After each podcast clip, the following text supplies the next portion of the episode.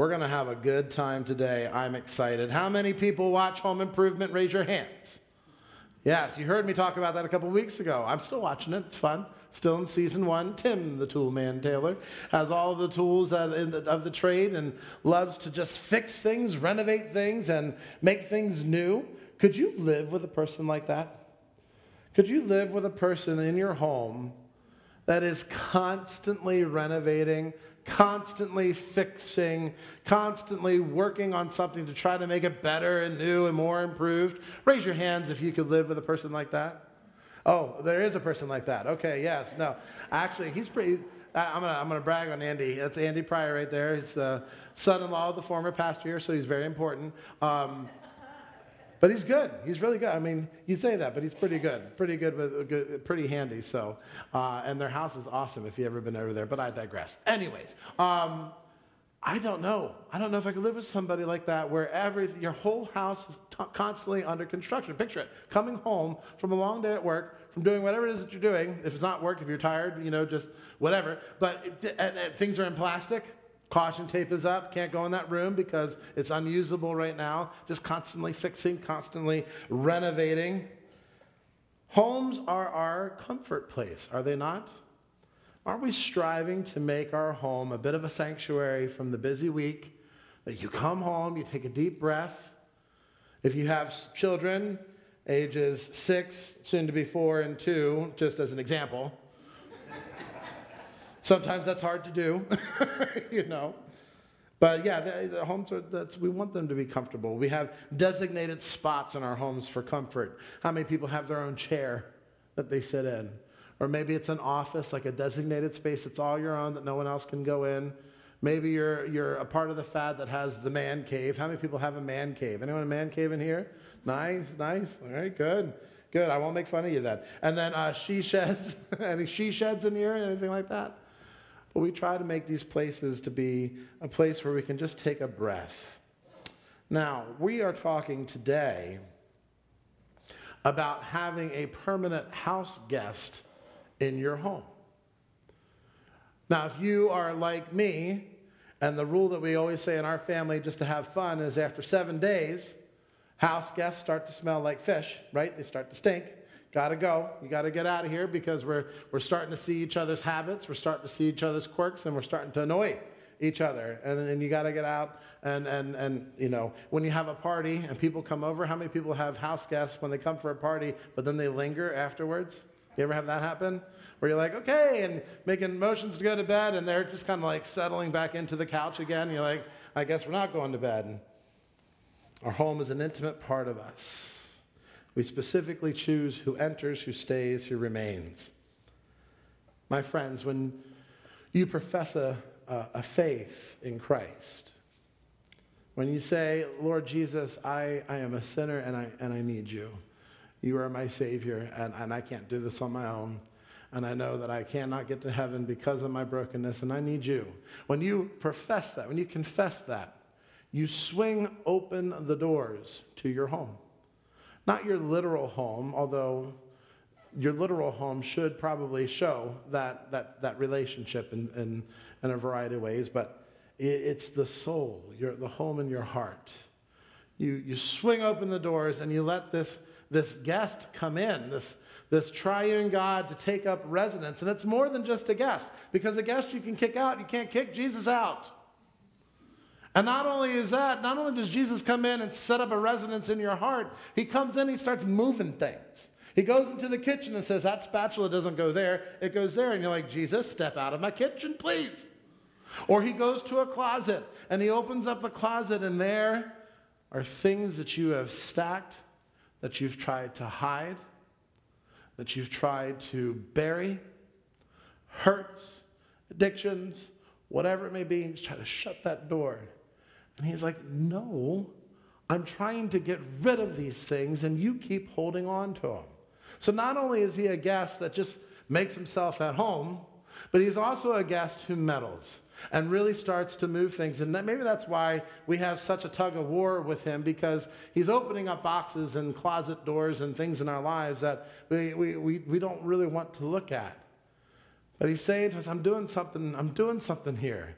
This is going to be for your good. It's going to hurt, but eventually there will be freedom found in me getting rid of some of this stuff. We've invited in Tim the Toolman Taylor when we say, Jesus be my Savior, because he comes in with spirit power, more power, to constantly renovate and improve upon our lives.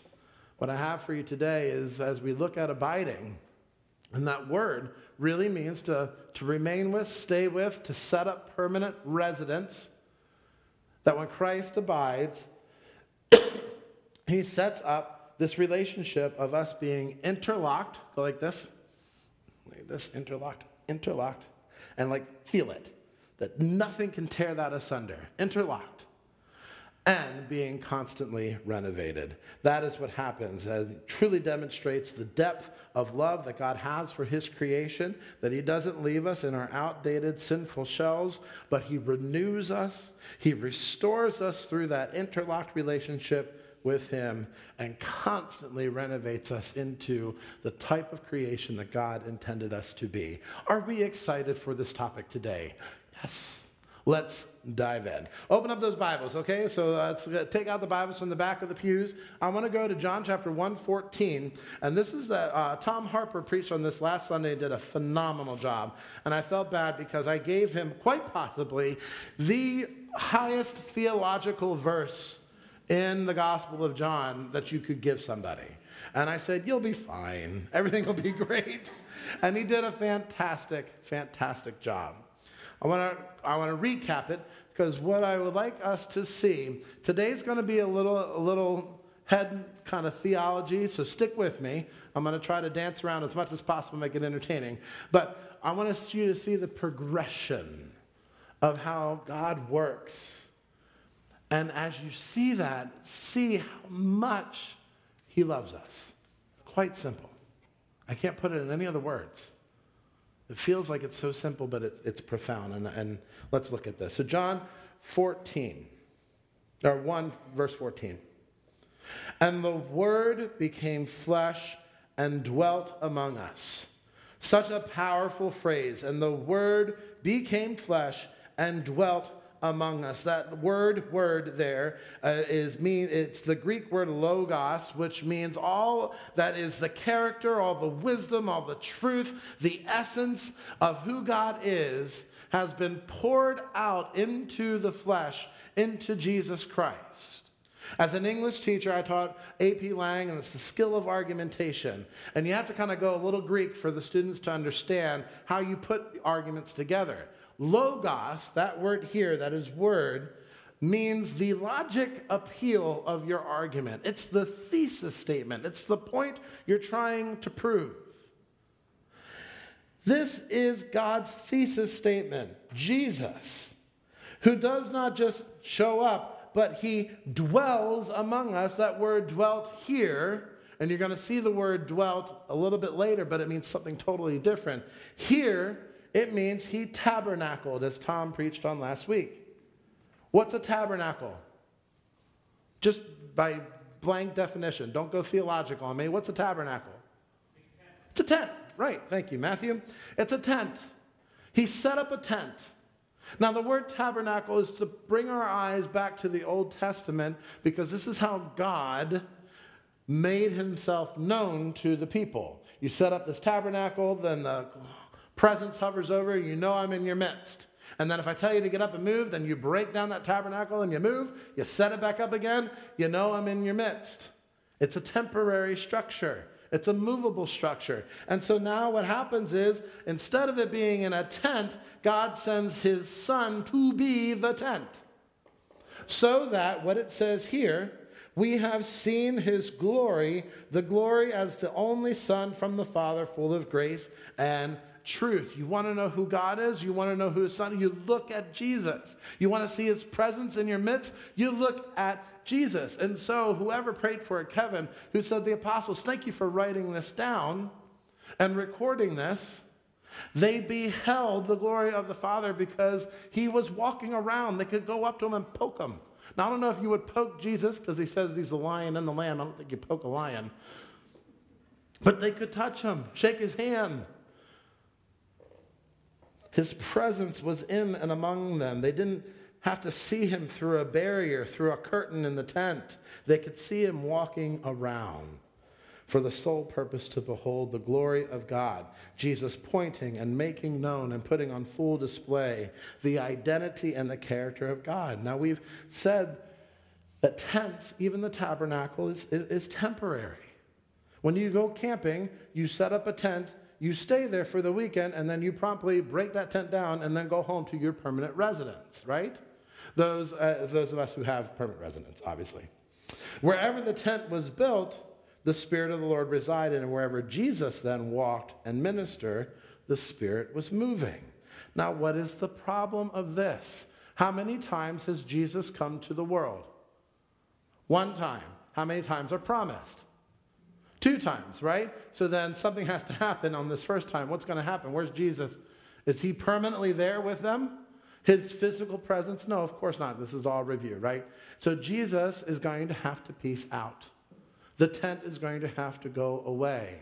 So it begs the question then so goes the tent, so goes Jesus, so goes the Spirit of God, so goes his presence. Is God going to, is, is God through Jesus going to, going to bring 12 guys together, have them leave their livelihoods, have them leave everything that they know, have families look at them like they're weird, have the town look at them like they're going to kill them, and then all of a sudden Jesus is like, This has been fun, I'm out. You good? And obviously, this is not how God interacts with, with his creation. God created Adam and Eve before the fall, we know something about his character and what he loves and what he desires. What does he desire with the humans that he created? He desires to be in community, face to face, family together, without all that sin and junk that has happened. That was the original intent. Remember, I said a few weeks ago, our indiscretions bear nothing on the will of God. That's not going to change what he desires, what he loves. And what he desires what he loves is to be in community with us. And so when sin came in and, and broke that community, we can no longer be with him. He immediately sets out the chase and the ways that his people can know his presence hence the tent, hence the burning bush, hence all the things that he did through the patriarchs, through the Old Testament, until finally what? Jesus comes. Does that mean that he's now going to change his mode? That he's not going to have some sort of either person or tent to show that his presence is within their midst? No. He's just going to continue to improve upon it, doing new things and better things. And so this is where we're at with Jesus. He's with his disciples now. Go to John chapter 14. He's in the upper room. And he has them all gathered there, and he's just got done saying to them, Listen, I gotta go. And not only do I gotta go, it's gonna be a kind of an ugly way in which I leave, probably a little traumatic. But then he says, hey, guess what? Verse 1 of chapter 14 Let not your hearts be troubled. Believe in God, believe also in me. Okay, great. But then goes on, in my Father's house there are many rooms. If it were not so, I would not have told you I'm going to go to prepare a place for you. That's going to be important a little later. And if I go and prepare a place for you, I will come again and I'll take you to myself, that where I am, you may be also. And so he, you'd think, okay, great, the disciples are all educated up. Thomas says, Lord, I have no idea where you're going. You're not making any sense. I love Thomas. How can we know the way? And Jesus said, I am the way, the truth, and the life. No one comes to the Father except through me. If you had known me, Jesus says, know like an experiential knowledge, if you have truly known me, heart and soul, you would have known my Father also. Remember, beginning of John, the Word became flesh, dwelt among us, we beheld his glory. You would have known my Father also. From now on, you do know him, and you have seen him. And so you think the disciples are all ready to go, right? This is pretty clear. It's clear to us 2,000 years ago, to them, not so much. So Philip raises his hand and says, um, Lord, could you then show us the Father, please? And that will be enough for us. Then we'll, we'll believe you. Just go ahead and pull that curtain back and be like, here's God, right? And Jesus says to him, Have I been with you so long that you still don't know me? How many of us are like Philip? That we've tarried with God for so long, and yet there's parts of the Lord, there's parts of Christ that we forget, that we don't trust, that we don't allow into the closets of our lives. Jesus says, Whoever has seen me has seen the Father. How can you say to me, Now show us the Father? Do you not believe, Philip? and everyone else that I am in the Father and the Father is in me. That word for in in the Greek, get ready for it. Guess what it means? In. That's what it means. It means in, that they are interlocked together. The Father and the Son are so attached that they are in, interlocked. Nothing can break it, ironclad. And that is a great great thing of hope for everybody that Jesus is who he says he is. That he's not some crazy lunatic walking around saying godly type stuff. No, no, no, no.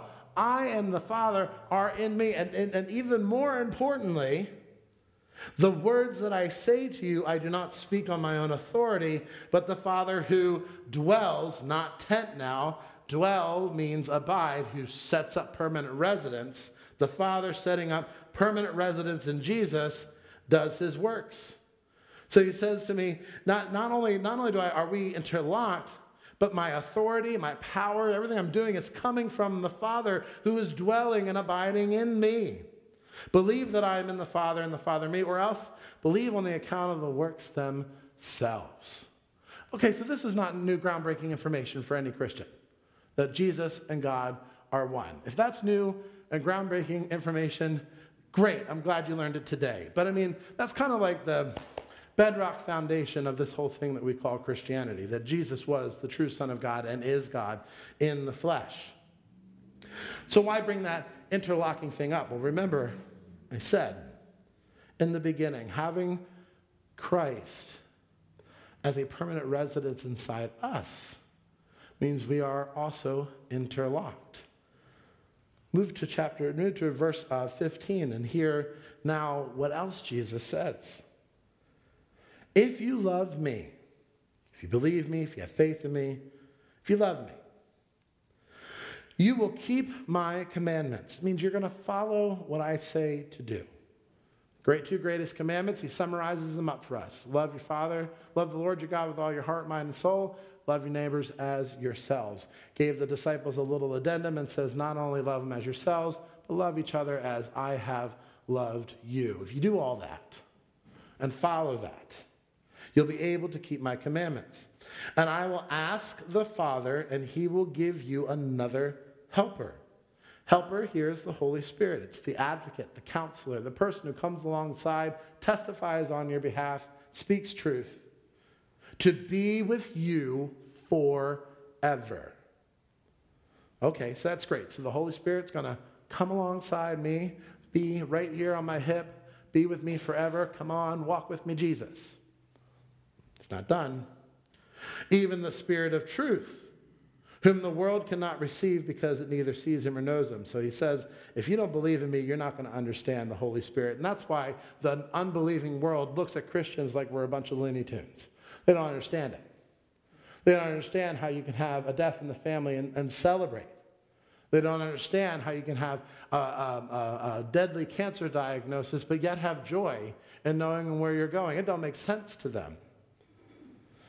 He says, You know him for, ah, get this, not just alongside, he dwells with you and will be in you.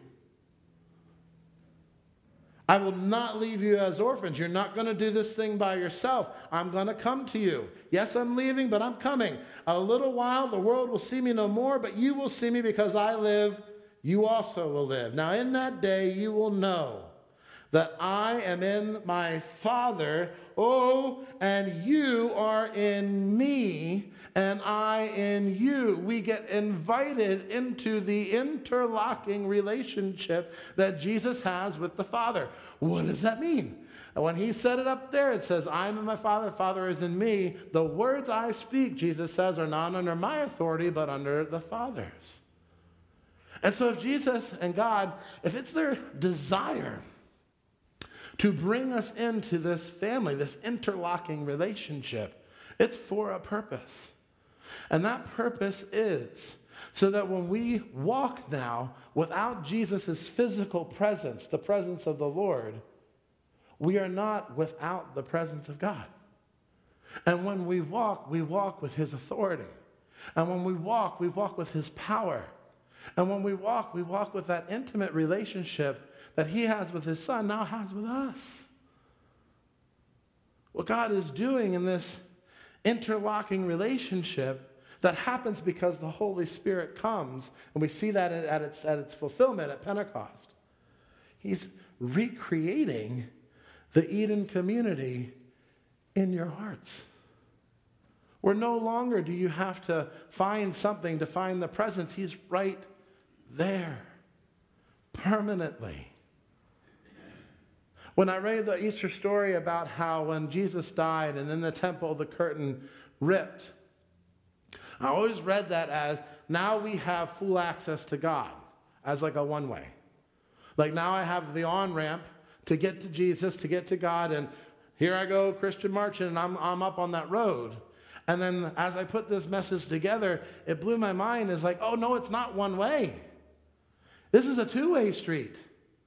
In that I can boldly approach, but then the triune God comes chasing and approaching me, and not only chasing me, sets up his home in me.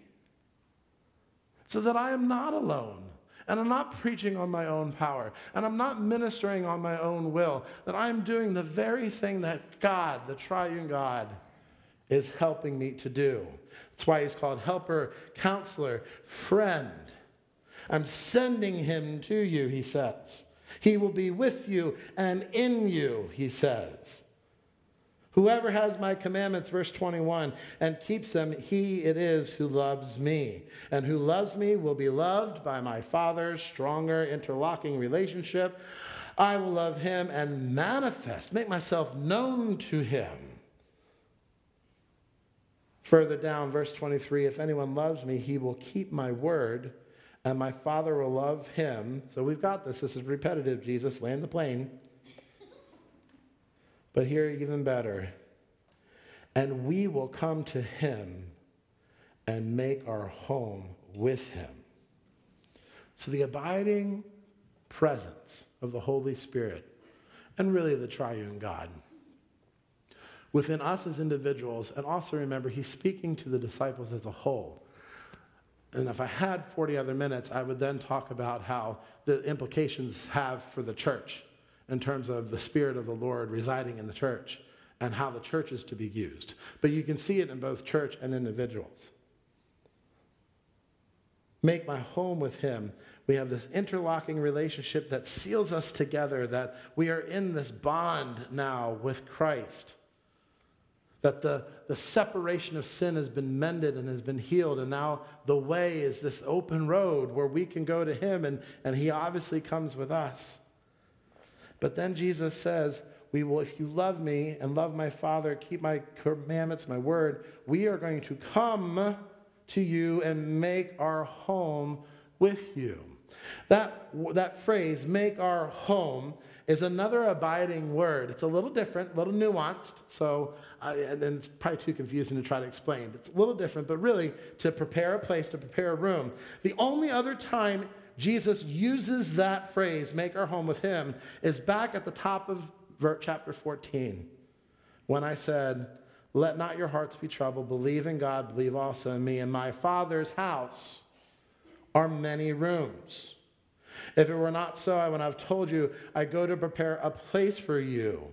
So there is a room, there is a place in the heaven, uh, in the kingdom of heaven above for us that when we die because of Jesus' resurrection, he, we get to be with him. But now here he also says, I take that room and I'm putting it here inside you. You can experience all of the things that you'll experience there now because of my residence inside you. So, not only interlocked, but constantly being renovated. The only reason why he's coming and setting up this personal residence, this permanent residence inside of us, is for us to know him continually, but also to be created and renewed into the recreation that he intended us to be. Jesus says, I'm sending you the helper who's going to convict your heart of the truth of everything that I have taught you. So you don't get to have spiritual amnesia. You don't get to say, Jesus, I don't want to listen to you. He's like, No, I'm here. I'm here, and we're going to open this stuff up. And we're going to look at some of this stuff that's been standing in the way all these times. And we're going to clean that stuff out. You are with me, and I with you, and you with my Father. We're interlocked. And I have made my place. I have made my home inside your heart to constantly renovate, constantly make you new. We are always under construction like I 270. Amen? Always under construction until that day. Till that day that we do go to the room that He has prepared, completely renewed, completely restored. What do you do with this information? This is not just words. When we say, Lord, I want to follow you and and you're my Savior, this is not just some magic spell that you say and now you're out of hell. You are saying, Come in. What's the verse? I stand at the door and I knock. Come in. And not only does he come in, but he, he makes himself at home.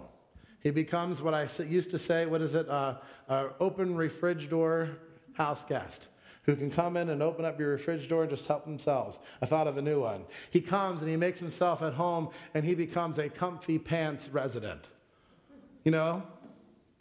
You know, it's always uh, when you have people over at your house and you want to just wear your comfy pants and you can't. But there's certain people that you can wear your comfy pants with, and that's who he is. When I go home, Carrie always laughs at me because when I'm home and no one's coming over, comfy pants in 0.2 seconds. We are there. And that's, that's the intimacy that we have in Christ. The bold triune God who comes to us and not only comes to us, but sets up a room and a permanent residence so that we are interlocked and constantly being renovated until that day that we are completely restored. Jesus, in his teaching in the upper room in 14, chapter 14, says, It's good for you that I go away. What does that mean? It says, Greater things that you will do because I am going to the Father. That doesn't mean that we're greater than Christ. No. But what it does mean is that because of his indwelling, because of his abiding in each and every one of us, we get to go as light bearers of the gospel truth of Jesus Christ, constantly being taught, constantly being convicted of that truth. And so the message spreads like wildfire as each of you are different embodiments and presence of the Holy Spirit of the triune God to those who may not believe. So go do greater things in his name. In the name of the Father, Son, and the Holy Spirit. All God's people said, Amen. Have a wonderful weekend, everybody.